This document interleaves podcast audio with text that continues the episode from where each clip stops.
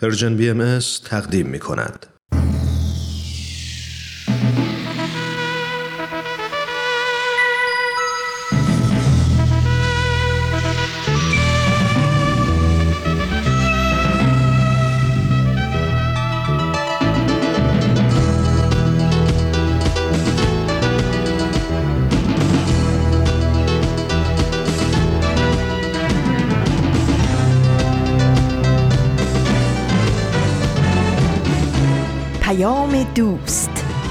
برنامه ای برای تفاهم و پیوند دلها.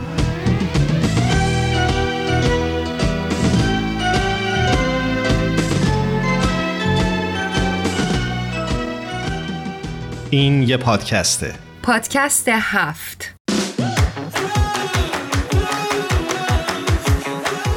امروز جمعه 19 فروردین ماه سال 1401 خورشیدی برابر با 8 آپریل 2022 میلادیه.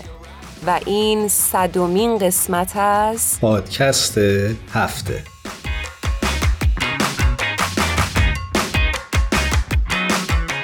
درود و صد سلام خدمت همه شما شنونده های خوبمون در هر کجا که هستین. بسیار خوشحالیم از اینکه در این صدومین قسمت از پادکست هفت در خدمت شما هستیم.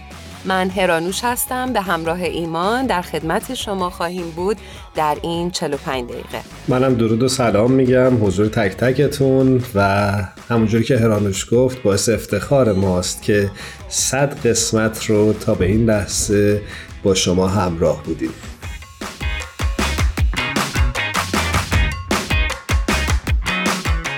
و اما موضوع برنامه امروز. امروز در این صدومین قسمت از پادکست هفت می‌خوایم راجع به یکی از اساسی ترین و مهمترین تعالیم آین بهایی یعنی صلح عمومی صحبت بکنیم. ایمان اگه موافق باشی صحبتمون رو با بخشی از پیام بیت اعظم عالی ترین شورای حاکمه جامعه جهانی باهایی با نام وعده صلح جهانی که در اکتبر سال 1985 میلادی منتشر شده بود شروع بکنیم. عالی خواهد بود. می‌خوای خودت برامون بخونی؟ آره حتما. صلح بزرگی که آرزوی دل و جان نیکندیشان جهان در قرون و اثار بوده و دربارهش عارفان و شاعران در نسلهای پی در پی سخن گفته و در کارگاه خیال نمودارش ساخته اند صلحی که تحققش نوید تمام کتب مقدسه در هر دور بوده حال به دستیابی ملل عالم نزدیک گشته است این اولین بار در تاریخ جهان است که می توان تمام کره زمین را با وجود اختلافات بیشمار مردمش به شکل یک واحد مجسم کرد. پس استقرار صلح جهانی نه تنها امکان دارد بلکه اجتناب ناپذیر است.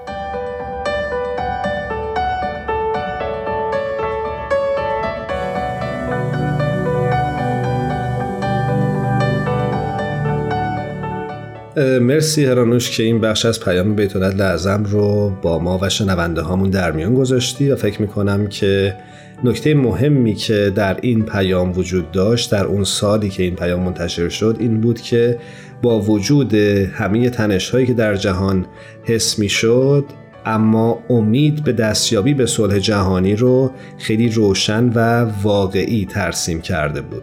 و فکر می‌کنم که امروزه در جهان کم کم به همین سمت داریم پیش میریم با وجود اینکه هر از گاهی آتش جنگ در نقطه ای از کره زمین روشن میشه ولی افکار عمومی کم کم لزوم فراگیری صلح رو داره درک می‌کنه. دقیقا ایمان. حضرت عبدالبها در رساله مدنیه بیان می کنند که تمدن حقیقی تنها وقتی به وجود میاد که رهبران بلند همت جهان به جهت خیریت و سعادت عموم بشر به عزمی ثابت و رأی راسخ برای ایجاد صلح عمومی پیش قدم بشن. خب اگه موافقی بریم یک ترانه از خانم محسا وحدت با هم بشنویم بعد این بحث رو پی بگیریم. بریم. شب تشنگی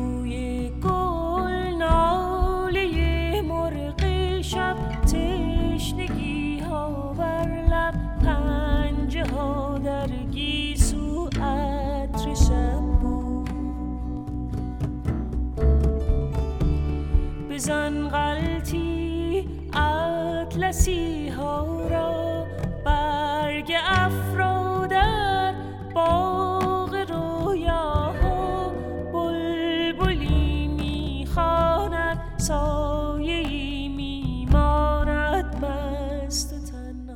ما توی این بخش دوست داشتیم که شما رو با بخشی از نظرات حضرت عبدالبها برای دستیابی به صلح آشنا بکنیم. به اعتقاد باهایان نوع بشر یکیست و باید از راههایی مثل افسایش داد و ستد جهانی و ترویج زبانی بین المللی علاوه بر زبانهای بومی همبستگی بشر رو تقویت کرد. تعصبات دینی، قومی، اقتصادی و ملی گرایانه یکی از علل اصلی ستیز جویی و خونریزی در جهانه. دین مبنای اصلی تربیت اخلاقی بشره اما باید با علم و عقل همخانی داشته باشه. هدف حقیقی دین ترویج دوستی و محبت بین مردم هستش برای دستیابی به سعادت باید تمدن مادی و الهی رو با هم ترکیب کرد. همین تمدن مادی آری از معنویت بود که تسلیحات و جنگ افزارهای هولناک رو تولید کرد. این بندها ادامه داره ولی ما در این قسمت دوست داشتیم بریم سراغ یک مهمان بسیار ویژه با یک تجربه بسیار ویژه. در خدمت آقای اردوان روزبه خواهیم بود با این تجربه منحصر به فردشون. کسی که به تازگی از مناطق جنگی دیدار کرده.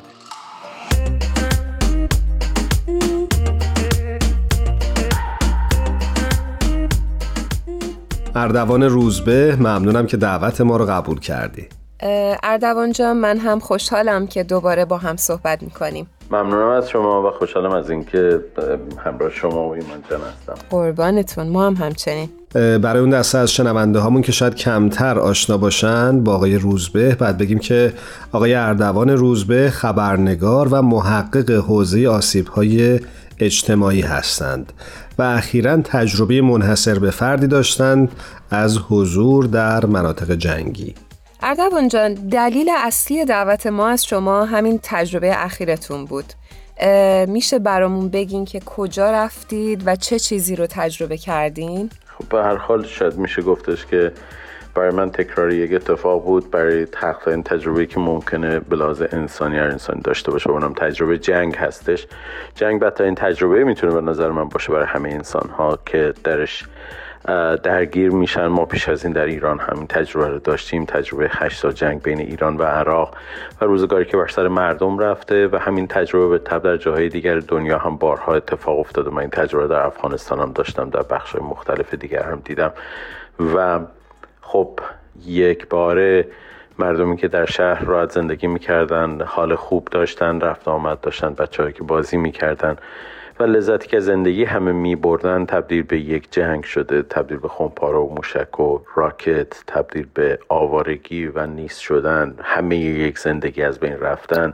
تجربه اتفاق تلخی که آدم ها عمدتا به تعداد زیادشون اصلا نقشی درش نداشتن. خب این تجربه می‌تونه برای من می‌تونه تجربه تلخی باشه و همونجور که برای مردم که درگیرش بودن مطمئنم تلختر بوده.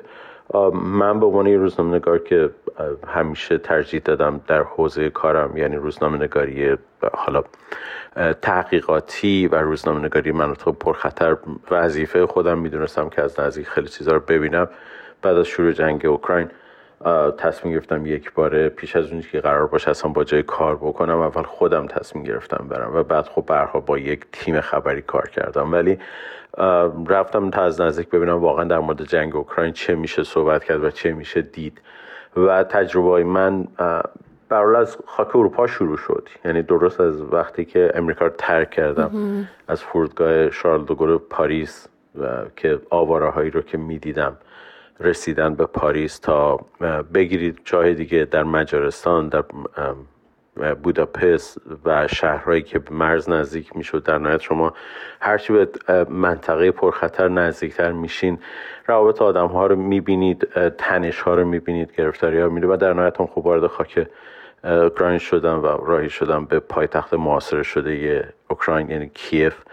مدت چند روزی در اونجا بودم که تا حلقه معاصر تنگ شد و مجبور رو ترک شدم به خاطر اینکه به حال امنیت من رو تیم که همکاری می‌کردن. نمی‌تونستن تعمین بکنن. مجبورم کرده بودن که از منطقه خارج بشم. البته خب همه اون لحظه لحظه ها صحنه انسانی است دیگه. شما همه چی می‌بینید. یک ترکیبی از خوب و بده که در بین مردم داره میگذره. و حرف زدن راجبش واقعا زمان می‌بره و همجور احساس کردنش که خب به این زودی هم از ذهن آدم خارج نمیشه. چقدر تجربه عجیبی داشتین و داشتم فکر می‌کردم که چقدر براتون حتما سخت بوده این تجربه چون که دوست داشتین کاری بکنین ولی کاری هم از دستتون بر نمی اومده همیشه وقتی که شما در میانه یک میدان میرین دو سوال مهم برای خودتون پیش میاد. یکی اینکه فکر می‌کنید چرا این اتفاق افتاده و فکر می‌کنید که چه کاری می‌تونید برای اونها بکنید. معمولا حضور در وسط یک میدان یک درگیری در اشکال مختلف هر چه که می‌خواد باشه. شما مثلا چه میدارم این تجربه رو ممکنه مثلا من در مورد زلزله رودبار در 1369 در ایران داشتم و همین احساس رو داشتم. در مثلا از نزدیک مثلا وقتی درگیری رو توی افغانستان می‌بینی و همیشه این سوال پیش میاد و اینجا هم همین سوال در تمام این مسیری که من می‌رفتم به سمت کیف برام بود که چرا این اتفاق میفته و چرا انسان در قرون از بیرحمی ها و شقاوت های گذشتگانش درس نمی‌گیره و باز دوباره جنگی رو به راه میاندازه که آدم ها نابود میشن. و نکته بعدی این پیش میاد که اصلا تو با بودن در اینجا چه نقشی داری بازی می‌کنی و آیا می‌تونی به اینها کمک بکنی یا نه؟ و خیلی از موارد ناامید میشی به خاطر هر دو سوال که از خودت می‌کنی. برای اینکه نه می‌تونی بفهمی چرا آدم ها این جنگ رو را میندازن. و بچه ها رو می‌کشن زن ها رو می‌کشن مردانی رو می‌کشن که اصلا درخواستی برای جنگ نداشتن. و از طرفی هم نامیتر از این میشه از خودت که فکر می‌کنی من چه کاری می‌تونم برای اینها بکنم. و تقریبا در خیلی از موارد کاری نمی‌تونی انجام بدی. برای همین این تجربه در کنار همدیگه حال هوایی از تلخی و امید و شناخت و غم و حتی گاهی شادی توش داره که مجموع اینها میشه یک حسی که برای آدم که این تجربه رو پیدا کرده. خیلی ممنونیم. سپاسگزاریم و خیلی خوشحالیم که شما رو روی خط داریم و می‌تونیم از تجربیاتتون بدونیم. خواهش می‌کنم. اردوان جان جایی در گزارش هایی که در همین ارتباط منتشر کردی خوندم که عنوان کرده بودی که جنگ آدم رو بیپروا می‌کنه.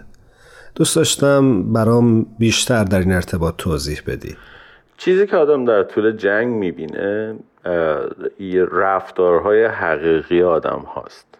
و من تمام لحظه که در این سفر بودم تا برگشت به آمریکا همش چیزی که برام خیلی تدایی می شد این بود که با آدم هایی که روبرو می شدم آدم هایی بودن که تظاهر به چیزی نمی کردن شاید چون شرایطشون اجازه نمی‌داد.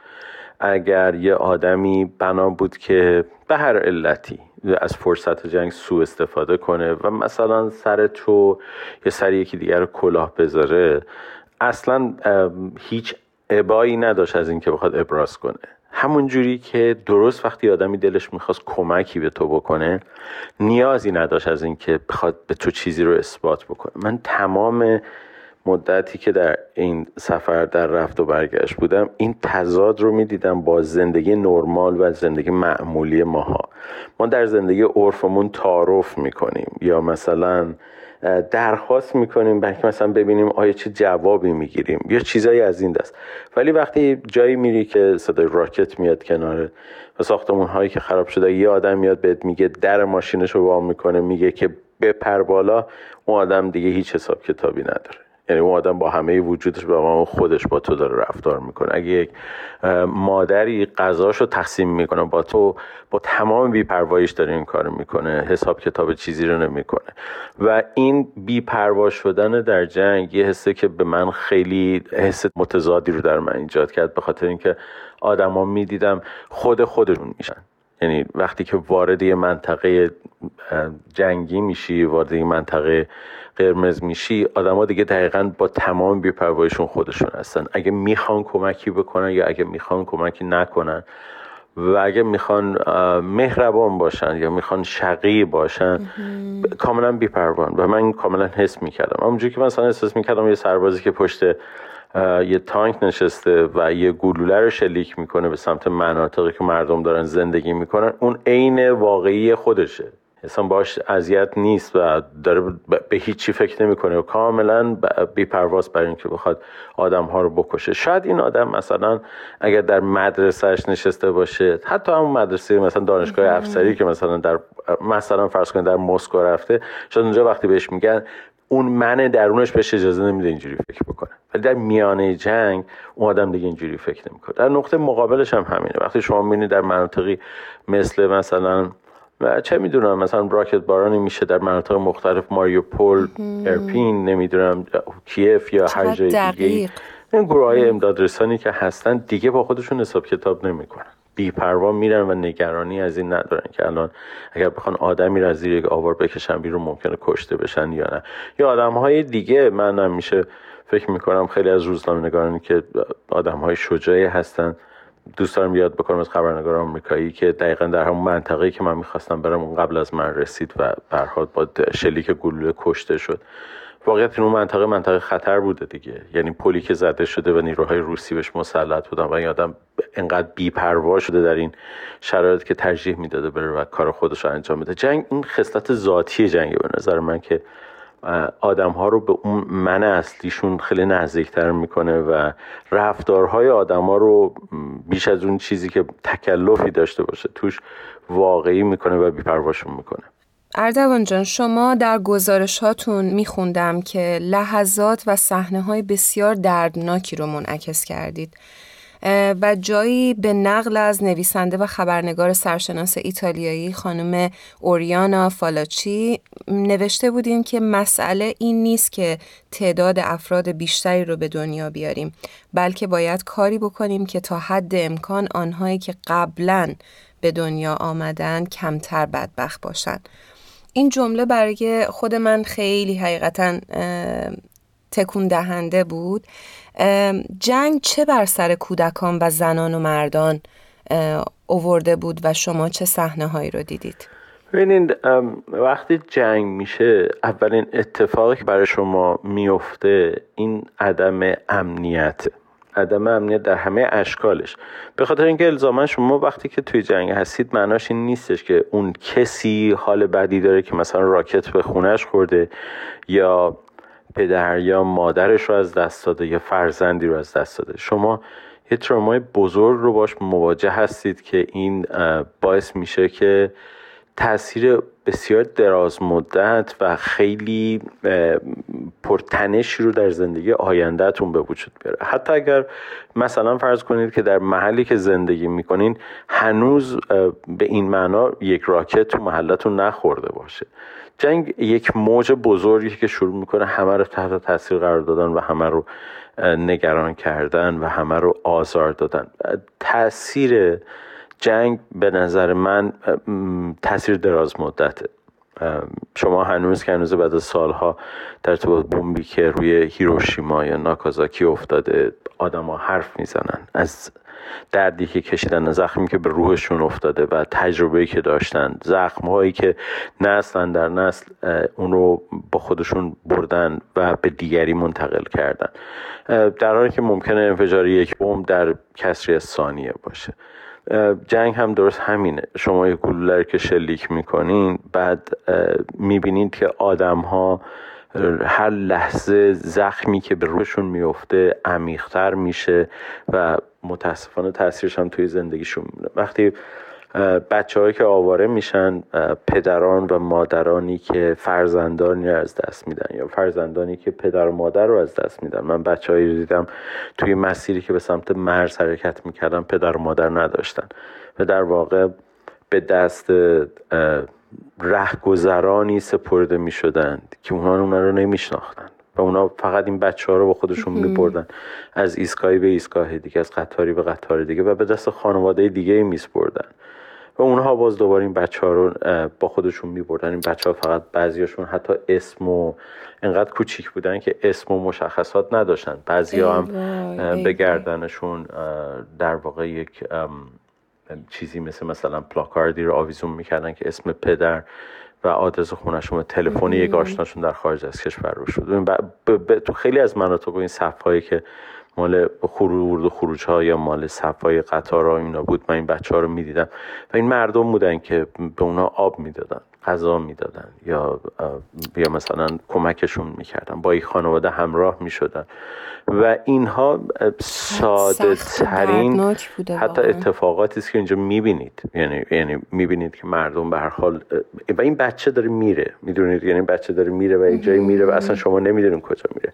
من شاید من شاید یکی از این صحنه بودم واقعا که وقتی قطار از کیف داشت خارج شد در روزهای حالا پرخطر معاصر حالا خوشحالم از اینکه اون معاصر شکسته شده ولی داشت خارج می‌شد وقتی مادر نمی‌تونست خودش سوار قطار بشه با خواهش و تمنا و زجه به مامور قطار بچهش رو می‌داد و میگفتش که توی جیبش آدرس و آشنا یک آشنایی رو در یه شهر دیگه به اسم ونتسیا گذاشتند و امیدواره که اونها رو بتونه پیدا کنه. حتی نمی‌دونست پیدا می‌کنه. و اون مامور قطار این بچه رو می‌گیره میره و می‌خوام بگم که وقتی میرید می‌بینید توی منطقه مثلا شما از یه منطقه عبور کردین و دقایقی بعد از اون راکت می‌خوره و وقتی برمیگردیم میریم آدمی که همونجا با سبد مثلا میگم نون داشته می‌رفته که بره مثلا پیرمرده که بره توی خونه یا بره پناهگاه. در این موج راکت می‌بینید دیگه روی زمینه و نفس نمی‌کشه. و خیلی از اینها حالا اینا رو بگیرید و برید مناطقی که حالا توی خود درگیری های های اصلی هستش که حالا اونا اصلا حالا حال شما در یک جنگید ولی اینا آدمایی هستن که اصلا درگیرش نیستن یعنی سهمی نداشتن. مرد محسن بازنشسته ای که همه زندگیش رو کار کرده و امروز می‌خواد آرامش داشته باشه. کودکی که باید آینده یک مملکت رو بسازه و آینده یک جهان رو بسازه. با این زخم ها بزرگ میشه. پدر مادر رو از دست میده. نزدیکان از دست میده.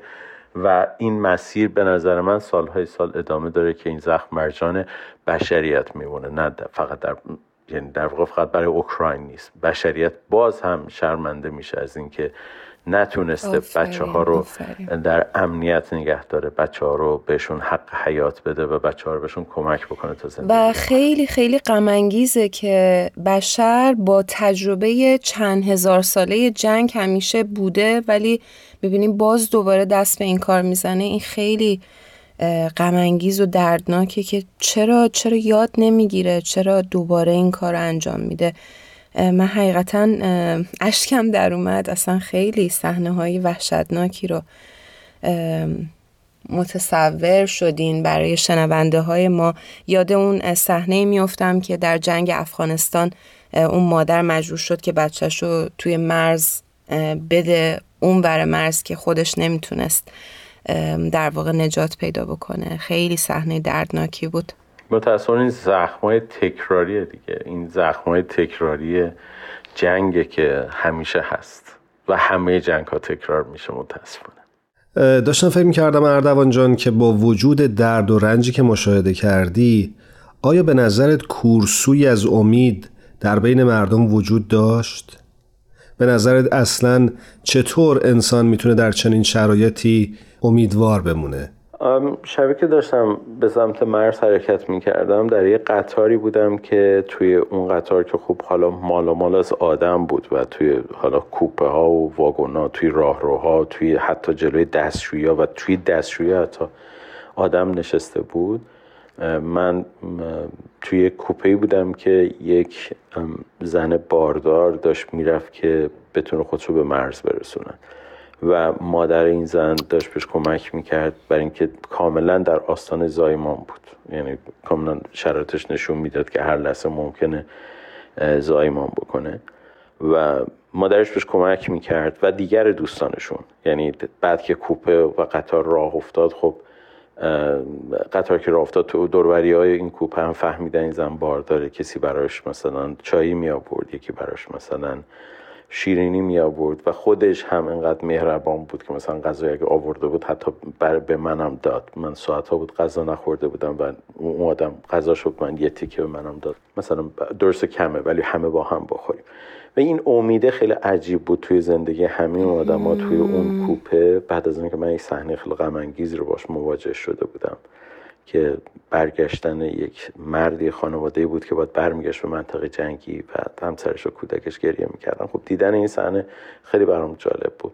برای اینکه تا لحظه که ما رسیدیم واقعا حتی همسایه های این کوپه هی می آمدن و برای این زن چیزی می آوردن و براش بهش کمک می کردن یا مثلا کسی براش بالش می آورد کسی مثلا آدم مسنتر بود راهنمایی بهش می‌داد که چه می‌دونم مثلا فلان چیز رو اگر مثلا دور کمرت ببندی بهتر میمونه بچه. و من اون زن انگلیسی هم صحبت می‌کرد چون خیلی از آدم معمولا تو انگلیسی صحبت نمی‌کنن. ازش پرسیدم که واقعا چه حسی بهش میده این اتفاق و این شرایط؟ گفت این بچه من نیست این بچه همه ماست این بچه امیده که داره میره و داره داره میره زندگی کنه. تو همه اتفاقها فارغ از دینمون فارغ از مذهبمون فارغ از جایگاه اجتماعیمون یه جایی هستش که تنها چیزی که ما رو به آینده وصل می‌کنه امیده. و من فکر می‌کنم دیدن امید تو هر لحظه ای حتی اینکه یک آدم امیدواره به اینکه زنده بون تا کاری رو انجام بده به نظر من نشانه همین هستش که ماها هممون برخلاف هزاران سال جنگ های قبیله و قومی و مذهبی و اجتماعی و و چیزهایی از این دست هممون چیزی که تا به امروز زنده نگهمون داشته امید بوده. پس من می‌تونم بهتون بگم که جواب این سوال که امید همیشه هست چون زندگی هست. و اینکه آدمیزاد با همه خشونت هایی که در زندگی می‌بینه و میشه امیدواره یه جوری تموم بشه. امیدواره یه روزی این اتفاق دوباره تکرار نشه. گو اینکه اگر جهان به دست سیاستمداران و حاکمان و اولیا و هر چه که می‌خوایم اسمشو بذاریم باشه ممکنه که این خطر وجود داشته باشه. ولی به هر صورت همه آدما خیلی امیدوار هستن که این اتفاق نیفته. و آدم ها امیدوار هستن که آینده روزی جوری رقم بخوره که زندگی تو هم با عشق و علاقه و چیزی فراتر از جنگ محبت و, صلح باشه. و در بله. شاید آینده اینجوری نباشد. شاید آینده پر صلحتر و پر مهرتر باشه. امیدواریم. الهی آمین. حقیقتا خیلی خیلی صحبت های تأثیر گذاری کردید و حقیقتا برای من خیلی خیلی تجربه جالبی بود و ممنونیم ازتون که با ما سهیم شدید امروز. مطمئنم که شنونده های ما هم بسیار سپاسگزار هستن از شما. اردوان جان در انتهای این برنامه اگه خاطرتون باشه ما همیشه رسم داریم که از مهمانان عزیزمون بخوایم که یک ترانه رو تقدیم شنونده های خوبمون بکنن. حقیقتا با این حال و هوایی که امروز به ما دادین چه ترانه ای رو تقدیم می‌کنید و ما باز هم از شما تشکر می‌کنیم. من یه چیزی از گروه اسکورپیونز همیشه برام خیلی قشنگ بوده. وقتی که دیوار برلین فرو ریخت اسکورپیونز به خاطر اون خوند Wind of Change من فکر می‌کنم که ما احتیاج به یک در واقع موجی برای تغییر احتیاج داریم. شاید بد نباشه. Wind of Change از گروه اسکورپیونز می‌تونه زیاده باشه به نظر. با شما خداحافظی می‌کنیم و ممنونیم. مجددا ازتون. ممنونم و خدا نگهدار همه شما. The world is closing in. Did you ever think That we could be so close? Like brothers just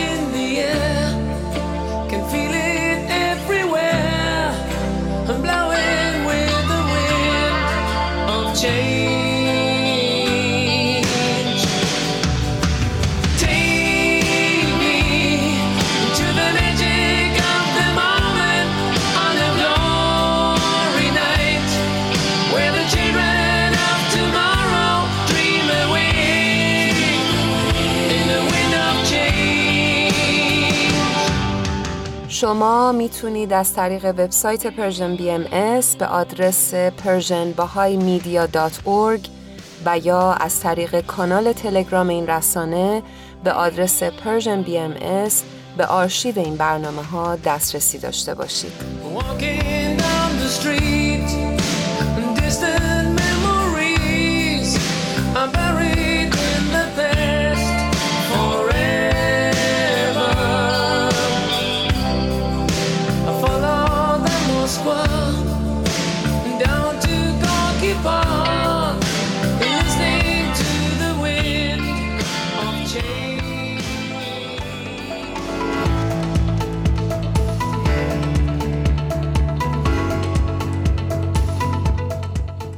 دوستان عزیزمون بهمن جان و فرنک عزیز رو روی خط داریم. بسیار خوشحالیم از اینکه بار دیگه در خدمتشون هستیم.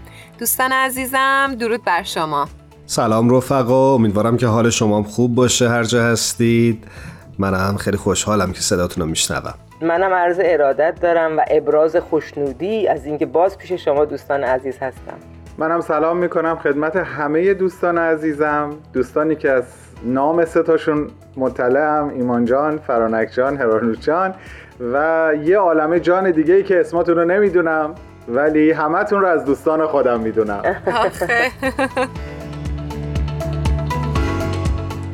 بچه همونجوری که شنیدید موضوع برنامه امروزمون صلح هست و اینکه چطور میشه با وجود این همه اختلاف نظرها، جنگها و فاصله ها به صلح دست یافت.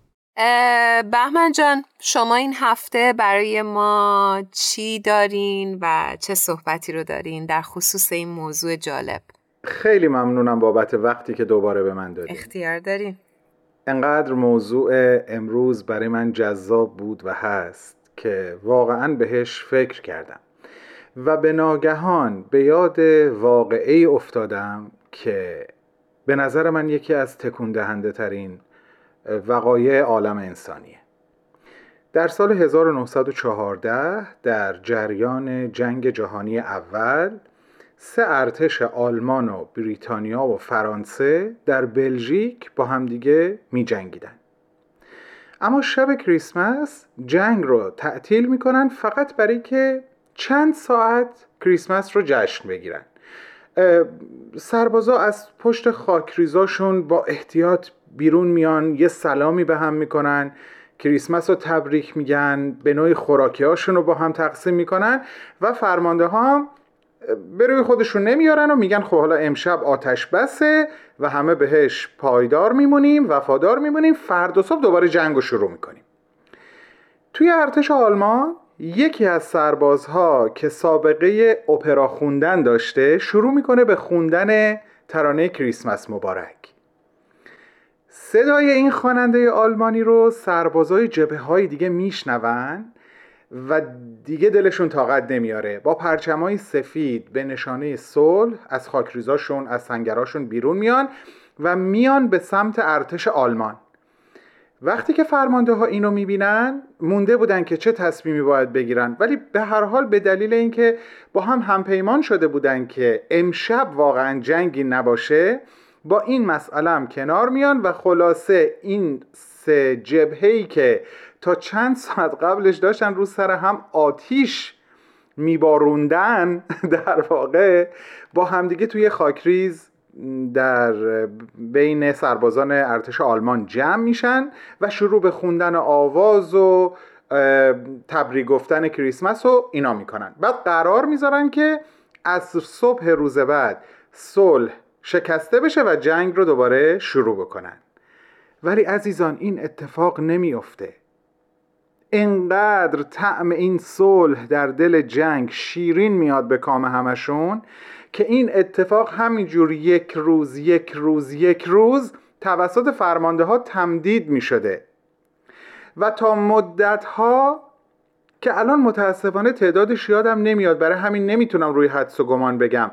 می‌خوام بگم این قضیه انقدر طول می‌کشه که اون کسایی که از دور در واقع داشتن جنگ رو هدایت می‌کردن جنگ افروزان اصلی جنگ جهانی اول از رو نامه هایی که این سربازها برای خانواده هاشون نوشته بودن و این واقعه رو توضیح داده بودن می‌فهمن اونجا چه خبره. می‌فهمن که تمام این ارتشا و این جبهه هایی که داشتن با همدیگه میجنگیدن اصلا چند روزه برادر تنی همدیگه شدن. این میره تو خاکریز اون مهمونی این میاد اینجا غذاشو با اونا تقسیم می‌کنه. این اگه مریضه بهش قرص یعنی واقعا صلح رو به معنای حقیقی کلمه وسط یک جنگ خانمانسوز تجربه می‌کنن. واقعا. این فیلمش هم در سال 2005 ساخته شده به نام کریسمس مبارک. خیلی وقتا به خودم فکر می‌کنم اگر واقعیت تلخ دنیای پیرامونمون رو جنگ جهانی اول در نظر بگیریم حقیقت درونی ما انسان ها دقیقا همون صلحیه که مثل یک بارقه کوتاه ولی درخشان در دل اون شب ظلمانی بوده. به خدا برای رسیدن به صلح فقط کافیه به فطرت خودمون برگردیم و صلح رو اونجا پیدا بکنیم. تمام. خیلی زیبا. مرسی بهمن مرسی از شما. و اما نوبتی هم باشه نوبت شماست فرنک جان.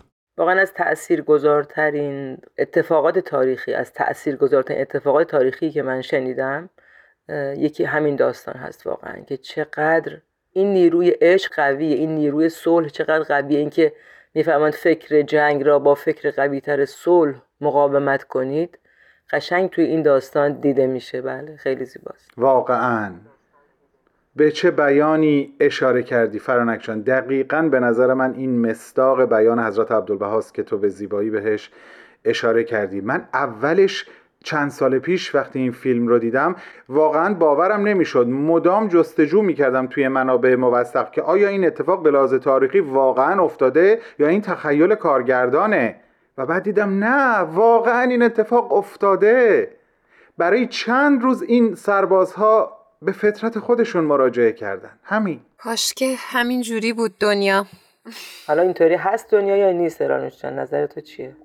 من اتفاقا من خیلی خوشبینم به آینده. یعنی شاید در نظر خیلی ها اینطور نیاد از بس که سختی ها و ما جنگ رو می‌بینیم و با همدیگه همش در کشمکش هستیم. ولی من خیلی خیلی آینده رو روشن می‌بینم و متاسفانه با بعضی از دوستانم بعضی وقتا صحبت می‌کنیم همش میگن نه تو دیگه زیادی خوشبینی. ولی من هنوز جایی برای قلب آدم ها می‌بینم که روشن هستش و دوباره برمیگردن. آدم ها به اون اصالت خودشون و اون صلح درون خودشون و می‌بینیم که یک روزی بالاخره ما انسان ها خسته خواهیم شد از این همه جنگ.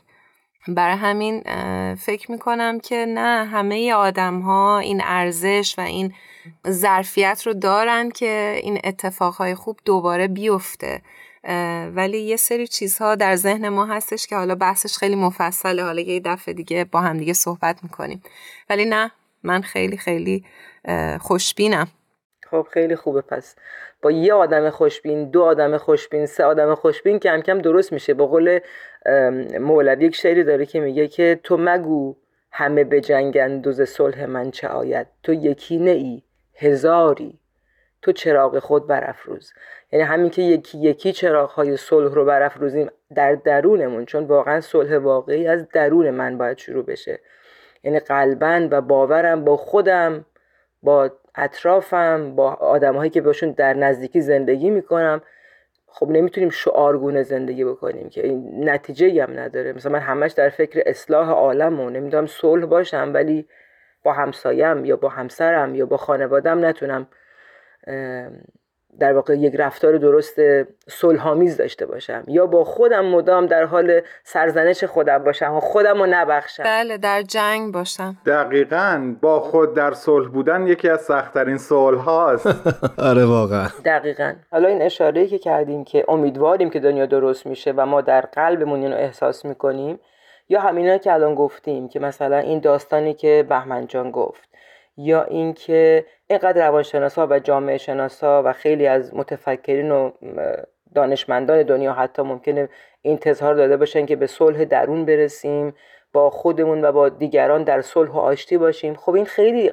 قشنگه و این نشون میده که رسیدیم به اون حدی از بلوغ که یکی یکی داریم اون جواهر انسانی رو کشف می‌کنیم. ببین فکر کن ما هنوز بشریت کوچیک بوده می جنگیده دعوا می‌کرده مثل بچه ها الان من خودم با بچه ها سر و کار دارم همیشه نگاهشون که می‌کنم فکر می‌کنم که مثلا یهو میپره مثلا بیلچر از دست دوستش می‌کشه. میگم این چیه؟ این تو وجود بشر مثلا این حالت کودکیش که بدونه که ازش بپرسه می‌خواد بگیره مال خودش باشه و دعوا کنه. چون بچه است هنوز یعنی انگار که نمی‌تونه خودش رو بالانس کنه اون که بتونه روی خواسته هاش پا بذاره و اون در واقع می‌دونی مثل چی می‌خوام بگم؟ مثل الماس. الماس تحت فشار الماس میشه و الا خب زغاله. آفرین. اون جوهر انسانی رو کم کم شکل میده. یعنی می‌دونه که باید رو خواستش پا بذاره برای اینکه به صلح برسه. یعنی شاید اول براش سخت باشه خب تا یاد بگیره. بعد وقتی لذت صلح و دوستی رو بچشه دیگه هیچ خواسته از این فراتر نداره که بخواد به خاطرش بجنگه. فقط داره بشر یاد می‌گیره خب؟ فقط داره بشر یاد می‌گیره داره بزرگ میشه. همزمان با این رشد بشر حضرت بهاءالله میاد. حضرت بهاءالله میاد و میگه این اتفاقاتی که در دنیا داره میفته نشان دهنده نقص به نظام هایی که تا حالا بشر ساخته. و چون با ذهن کودکانش ساخته فکر کرده خیلی کار دیگه بزرگی کرده و فکر می‌کنه همچنان همین نظام های پوسیده است که دنیا رو پیش می‌بره. در حالی که اینطوری نیست. این نظام های پوسیدگی و اون یه ذره تهموندگی خامی بشر تو هم شده ولی خب خیلی دیگه حسابی قاطی کرده. اونقدری که یه عده فکر می‌کنن این ذات بشره که اینجور وحشی و ببخشید این کلمه رو استفاده کردم. این ذات بشره که اینجور جنگجو باشه و راز بقا هست و چنان است و چنین و ما باید بجنگیم و این اینطوری خواهد بود. ولی وقتی به خودمون برمیگردیم می‌بینیم نه اتفاقا ذات ما صلح جوه ما نمی‌تونیم با هم زندگی بکنیم اگر در صلح نباشیم. ولی نهاد ما اینجوریه. ما دوست داریم با هم زندگی بکنیم. اینه که وقتی حضرت بهاءالله میاد تعالیمی برای ما میاره که ما رو رهنمون بکنه به سمت صلح. می‌خوام اشاره کنم به بیانیه صلح جهانی که به طورت لازم در 1985 که میشه 64 خودمون 1364 ما این بیانیه رو برای عالم انسانی فرستادن. قسمتیش رو می‌خوام اگر اجازه بدید بخونم. حتما بخونید. اشاره می‌کنن که آین بهایی اقتشاش کنونی جهان و وضع مصیبت باره. حاکم بر امور انسانی را مرحله طبیعی از یک فرایند ارگانیک مشاهده می نماید که معالا و به طور قطع به وحدت نوع انسان در زل یک نظم اجتماعی واحد منجر خواهد شد. نظمی که حدود و سقورش تمامی کره زمین خواهد بود. و در قسمت دیگه اشاره می‌کنن که هر قدر آینده نزدیک مشهون از رنج و اقتشاش و هر قدر افق کنونی تیره و تار باشد جامعه بهایی معتقد است که نوع بشر می تواند با اطمینان از نتایج نهایی با این امتحان و افتتان عظیم مقابله نماید. و این اشاره می‌کنن که این اتفاقات نه تنها به هیچ وجه نشانه پایان تمدن بشری نیست بلکه سبب خواهد شد که در این یوم موعود مقام و رتبه انسان ظاهر شود. قوا و استعدادات مکنونه اش به منصه ظهور رسد یعنی آشکار بشه. همین کنان صحبتشو کردیم. اون فضایل عالیه فطری اون ظاهر بشه. منتها خب دیگه افتاده تو کوره بلایا که ظاهر بشه. و این همینجوری خود به خودم نمیشه. خب طبعا ماهاییم که باید صلح بسازیم. مسئولیت ماها هر چی که شرایط اطرافمون خرابتر میشه. مسئولیت هر کدوم از ما انسان ها چه بهایی و چه با هر تفکر و آینی هر کس که درک می‌کنه در درون خودش این صلح و می‌خواد که این صلح در دنیا باشه باید کاملا صلح آمیز و بدون هیچ گونه حزبگرایی و طرفکشی بتونه قدمی در راه رفاه و سعادت عالم انسانی برداره. می‌تونه از همسایش فقط شروع بکنه ولی قدمی برداره. مرسی فرنک جون خیلی لذت بردم فرانک بعد از شنیدن صحبتات واقعا یه همچین جمله توی ذهنم نقش بست که صلح آمدنی نیست آوردنی است. به ممنونم از هر دوتون بهمن و فرانک عزیز. تا یه برنامه دیگه هر جا هستید خوب و خوش باشید. مرسی از هرانوش و ایمان عزیز که ما رو در این برنامه دلچسب شنیدنیشون شریک می‌کنن. و بهمن جان خدا نگهدار تو و همه شنوندگان عزیز. دوستان عزیزم خیلی متشکرم که باز این فرصت رو در اختیارم قرار دادین. تا هفته آینده با همتون خداحافظی می‌کنم. خدا نگهدارتون.